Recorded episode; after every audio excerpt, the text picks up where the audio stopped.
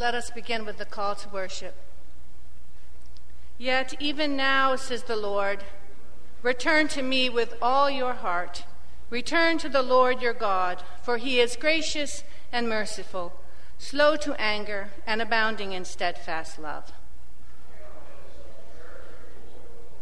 For it is he who has torn, and he will heal us. He has struck down, and he will bind up. I have swept away your transgressions like a cloud, says the Lord, and your sins like a mist. Return to me, for I have redeemed you. Come, let us worship the Lord.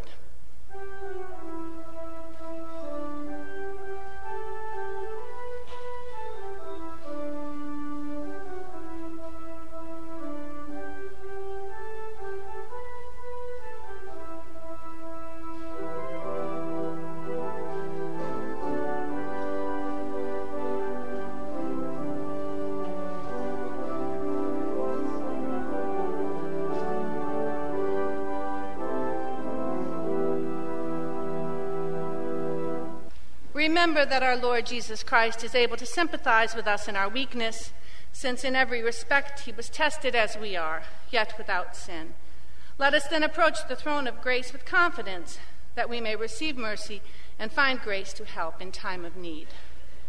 Let us pray. Have mercy, O God, according to your steadfast love. According to your abundant mercy, blot out our transgressions. Gracious God, whose mercy is higher than the heavens, wider than our wanderings, and deeper than all our sin, receive again your bewildered and broken people.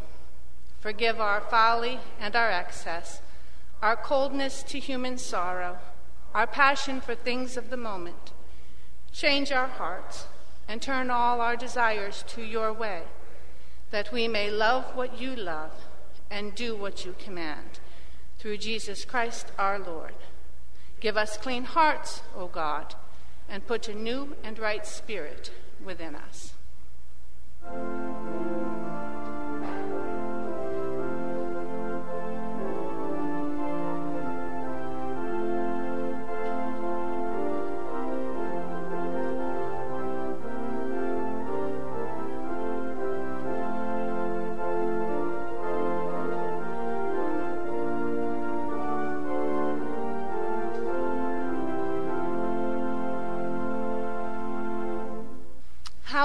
Right with God? Only by true faith in Jesus Christ. Even though my conscience accuses me of having grievously sinned, nevertheless, without my deserving it at all, out of sheer grace, God grants and credits to me the perfect satisfaction, righteousness, and holiness of Christ, as if I had never sinned, nor been a sinner as if I had been as perfectly obedient as Christ was obedient for me. All I need do is accept this gift of God with a believing heart. Believe the good news of the gospel in Jesus Christ, we are forgiven. Thanks be to God. Hear what our Lord Jesus Christ says You shall love the Lord your God with all your heart, and with all your soul, and with all your mind. This is the greatest and first commandment. And the second is like it you shall love your neighbor as yourself. On these two commandments hang all the law and the prophets, and so let us live.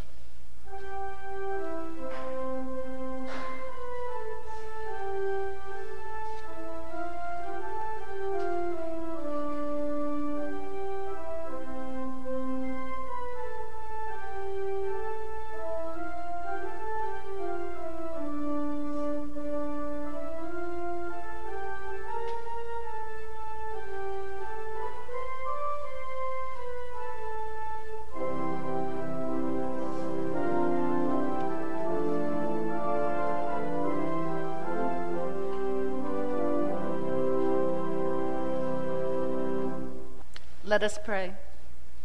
Lift up your hearts. Let us lift them to the Lord our God.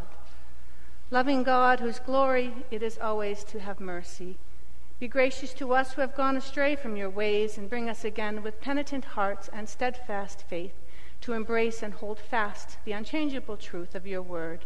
Jesus Christ, your Son. Guide us now by your Holy Spirit, that through the words of Scripture and sermon we might be led to Him who alone is the way, the truth, and the life. Amen. Our first lesson comes from the book of Isaiah, chapter 58, verses 6 through 11, how to truly worship the Lord. Is not this the fast that I choose, to loose the bonds of injustice, to undo the throngs of life, the throngs of the yoke, to let the oppressed go free, and to break every yoke?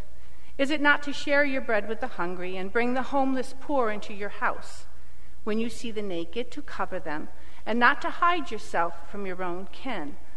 Then your light shall break forth like the dawn, and your healing shall spring up quickly.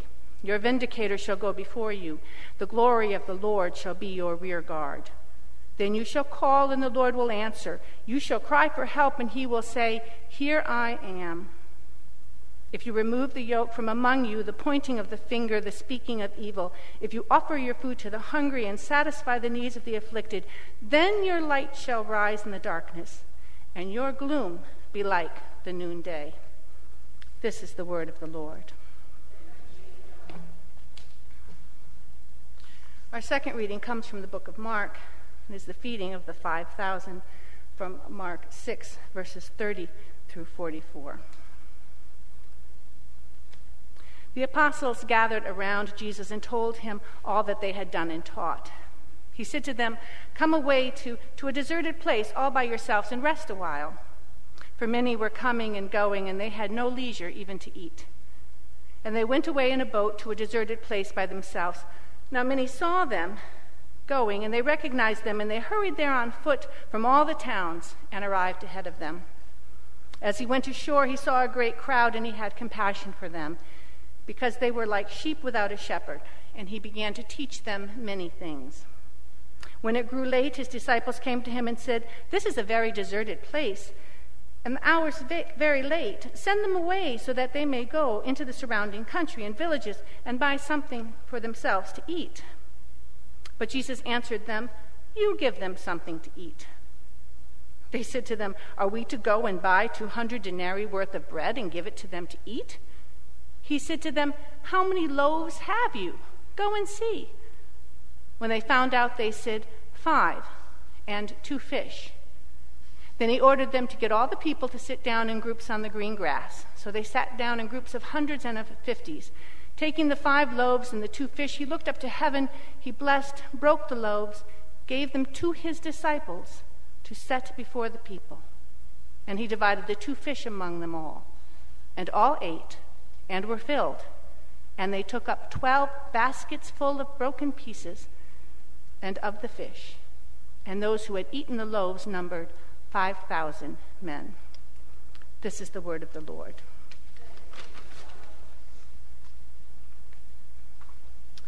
Many of you know that my father was a minister, and honestly, one of the main ideas from this sermon comes from one of his sermons. But as I was growing up, my father was in education. He was at the seminary, he was a professor and a dean. My mother also worked in education for the New Brunswick Board of Ed. So, what that meant was we had really long summer vacations, not a whole lot of money to do much. So, we would pack up the station wagon, hitch up the pop up trailer, and we would go camping.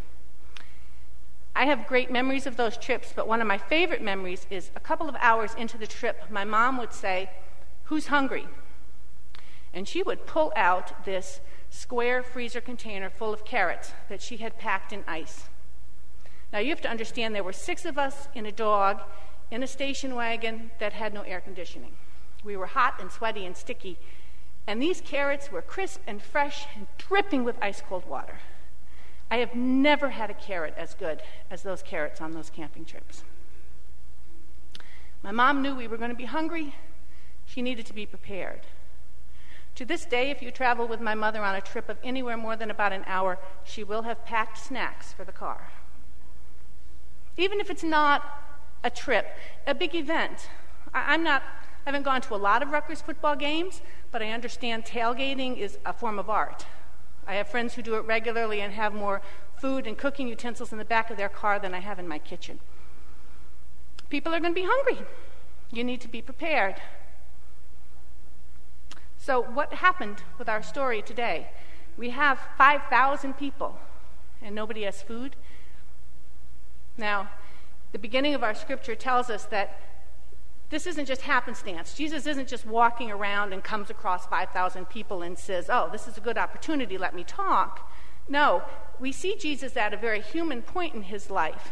Um, the scriptures before leading up to this tell us of his cousin John the Baptist being beheaded. Jesus had sent out the disciples and they have now come back. So he wants to touch base with them and find out what's been going on. He seems a little kind of burnt out. He needs a little retreat, time to get away, trying to get to a deserted place away from the crowds.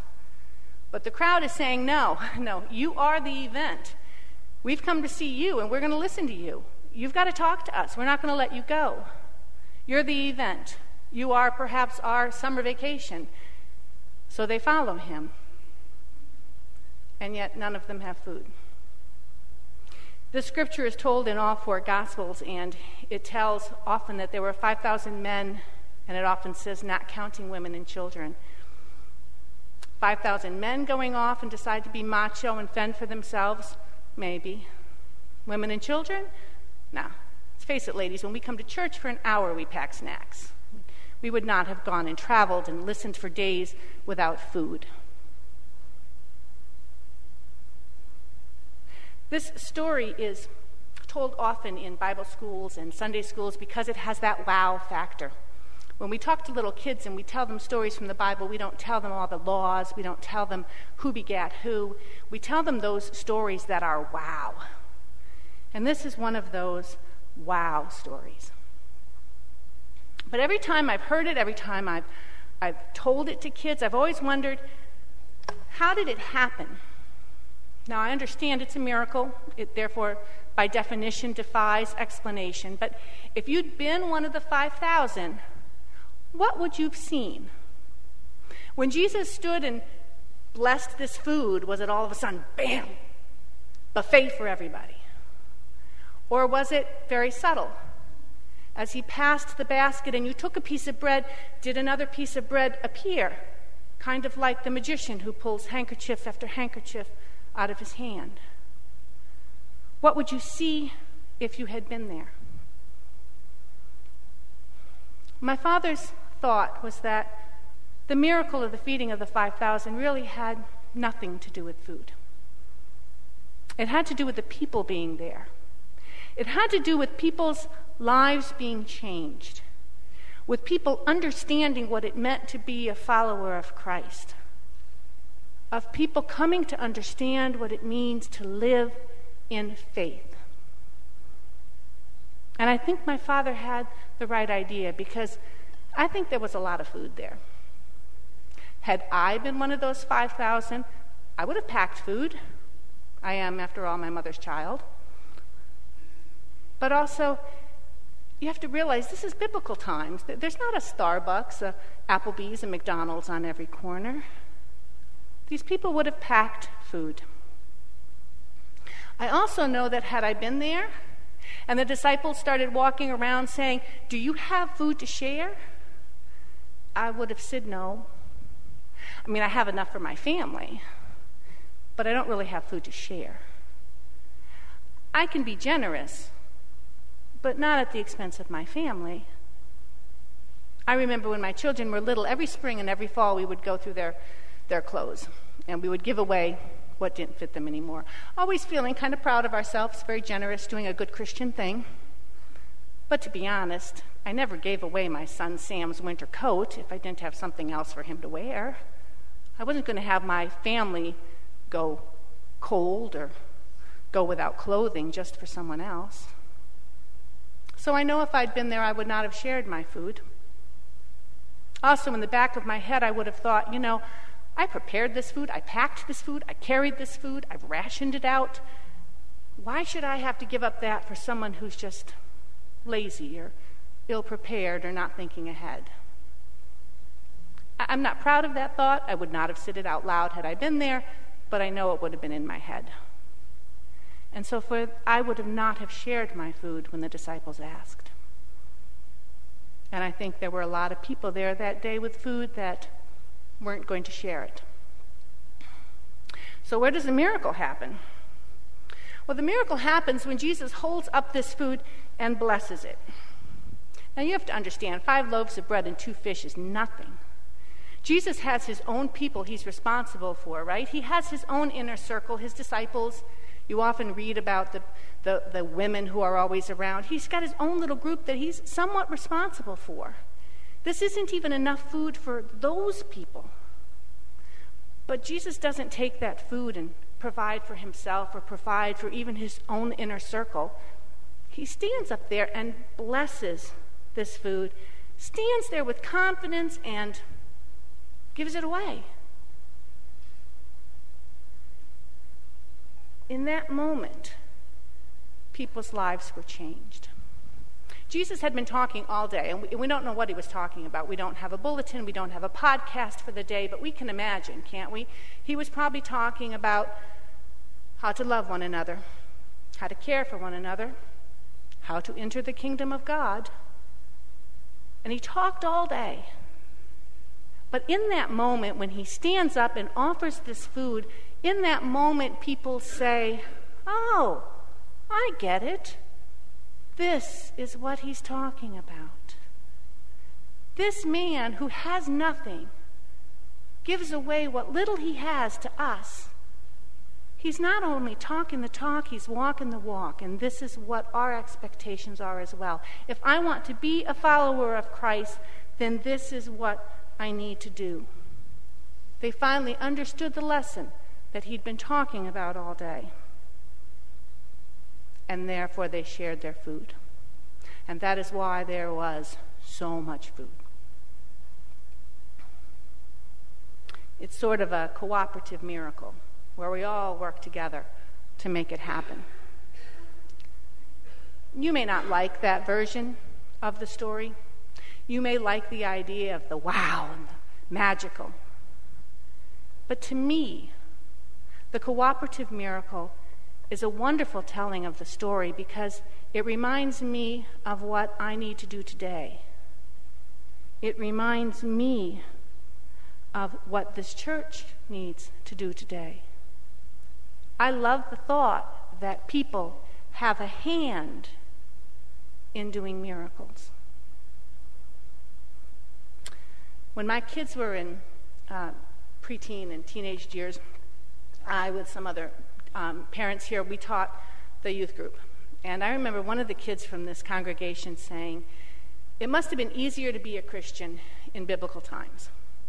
Because you saw all this wild stuff. I mean, if you talked to a burning bush, or you saw the Red Sea part, or you saw the dead being brought to life, how could you not believe? And at the time, I thought, yeah, you're kind of right. We don't really have those wow moments like that anymore. Or do we? Maybe the wow moments in our life are more like that cooperative miracle.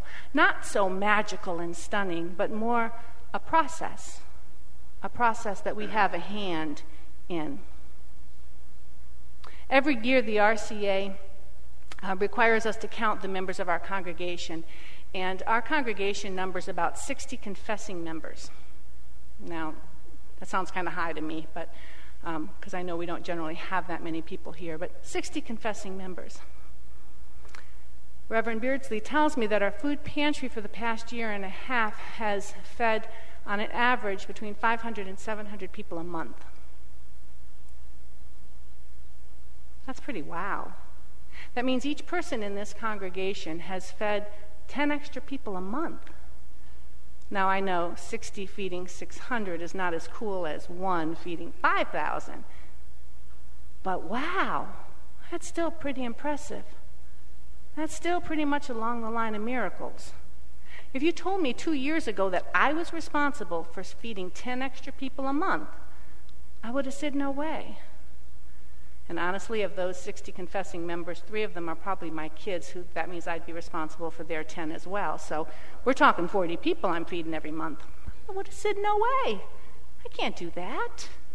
I don't have the money, I don't have the resources, I don't have the cooking skills. But we've done it.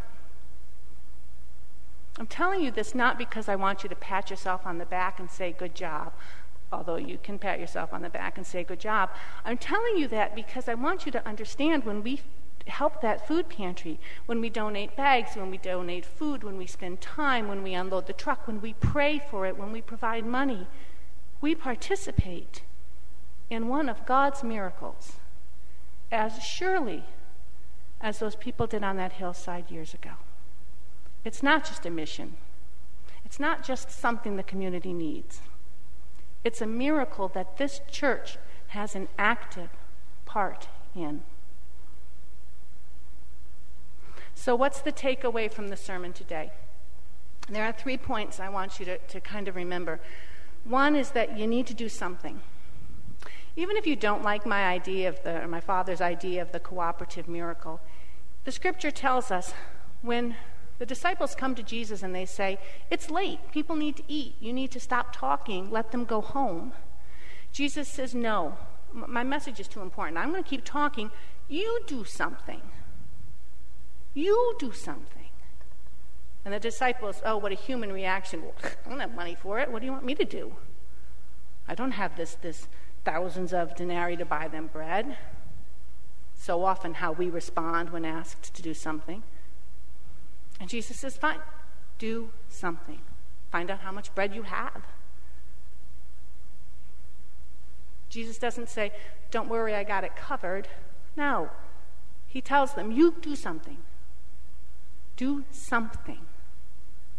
And the good news is, it doesn't have to be something great. These 12 disciples talked to 5,000 people, came up with five loaves of bread and two fish. How pathetic is that? It is a good thing that they are not in charge of our fundraising. I mean, that's nothing. But Jesus says, fine, I'll take what little bit you have, this tiny little bit, and I'll make it great. But the third step is probably the most important. You have to do it with faith. Jesus offers up this bread and this fish, and he blesses it, and he gives it away with this sure faith that God's going to provide. It is nothing, but he knows that it is going to be enough. It is going to be enough because he has faith in a God who always provides for us. I'm reminded of our congregational meeting exactly a month ago when our treasurer gave a, a great report of all our finances. And he said to us, I'm going to tell you the same thing I told you five years ago. We work at a deficit every year. We have just enough money for five years. And I didn't think I'd heard him correctly, so I actually asked for confirmation of that at the consistory meeting. And yeah, five years ago, we were told we had enough money for five years. And here we are five years later with enough money for five years. Now, you might say that means we've gone nowhere. We're still where we were five years ago. But if you look at what we've done, we should have nothing. But five years ago, instead of saying, oh, we're working at a deficit, we should close our doors, we should circle the wagons, we should pull into ourselves to try to conserve what little we have, instead of doing that, we started clothing people from the thrift shop. We started feeding the hungry through our food program, and we started sheltering the homeless through the fish and through the emergency men's shelter. We did all that at some expense to ourselves. And yet, God is still providing for this church. God is still saying, go ahead, do it for five more years. It's another one of those amazing miracles. We shouldn't be here, but we are. I talked a lot about this church as a whole, but the lesson is the same for you in your personal life as well. God cares for this church. But God cares for you as an individual more than the church as a whole. If you're looking for a change in your life, you're looking for that miracle to happen, what God asks of you is that you do something. You can't just sit back and hope for the very best. You need to move forward and do something. Good news is, it doesn't have to be anything fantastic. It can be very small, a small offering, and God will make it great. But you need that third step. You need to do it with faith. You need to believe that God is going to provide for you no matter what happens. We have a great God who is always looking out for you. So you can do what God calls you to do and do it without fear. Remember that sometimes our miracles today, they're not that wow that we read about in biblical times. Our miracles these days might take a little bit longer, but they're there. It may not be so magical. It may be that you have to do a little bit of the work. It may be a more cooperative type miracle. But if you keep your eyes and your heart open, if you watch for miracles with faith, you'll see them. You'll see them happening regularly, not just in the life of this church, but in your life as well. Let us pray.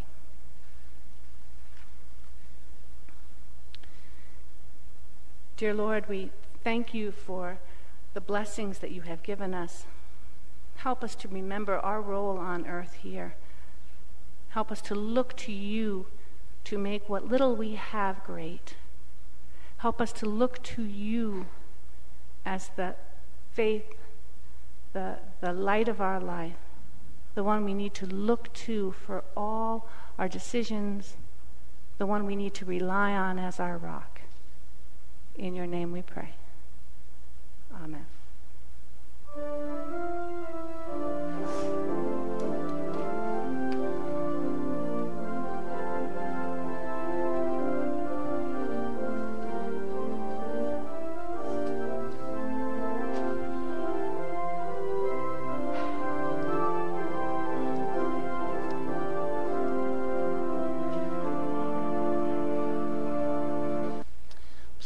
Standing for the confession of faith found in your bulletin. Let us say what we believe. I believe in God, the Father Almighty, creator of heaven and earth. I believe in Jesus Christ, his only Son, our Lord, who was conceived by the power of the Holy Spirit, born of the Virgin Mary, suffered under Pontius Pilate, was crucified, died, and was buried. He descended to the dead. On the third day he rose again. He ascended into heaven and is seated at the right hand of the Father. He will come again to judge the living and the dead. I believe in the Holy Spirit, the Holy Catholic Church, the communion of saints, the forgiveness of sins, the resurrection of the body, and the life everlasting. Amen. There are a couple of announcements. Uh, one of them is that the the soup and movie night this Tuesday has been canceled.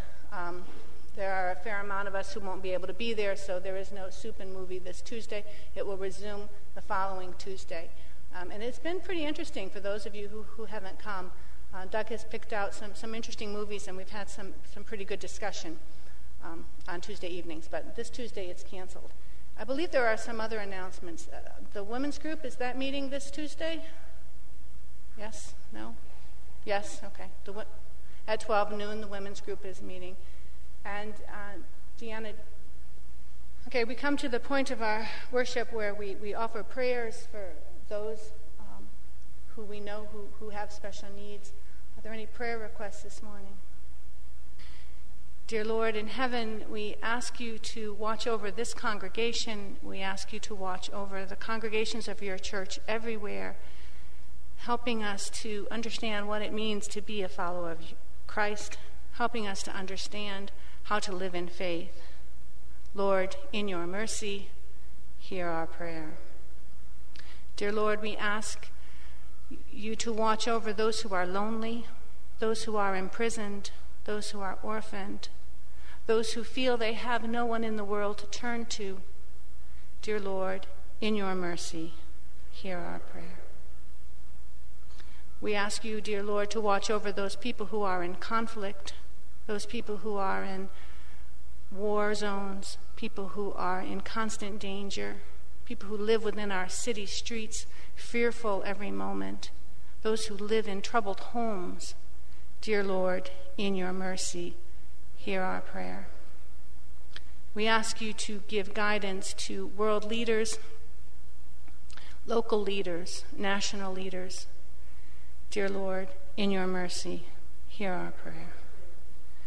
And now, in the words of your Son, who taught us to pray, saying, Our Father, who art in heaven, hallowed be your name.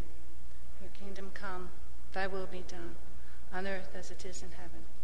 Give us this day our daily bread, and forgive us our debts as we forgive our debtors. And lead us not to temptation, but deliver us from evil. For thine is the kingdom, the power, and the glory forever. Amen. We have a special coffee hour today celebrating Helen Erdy's birthday.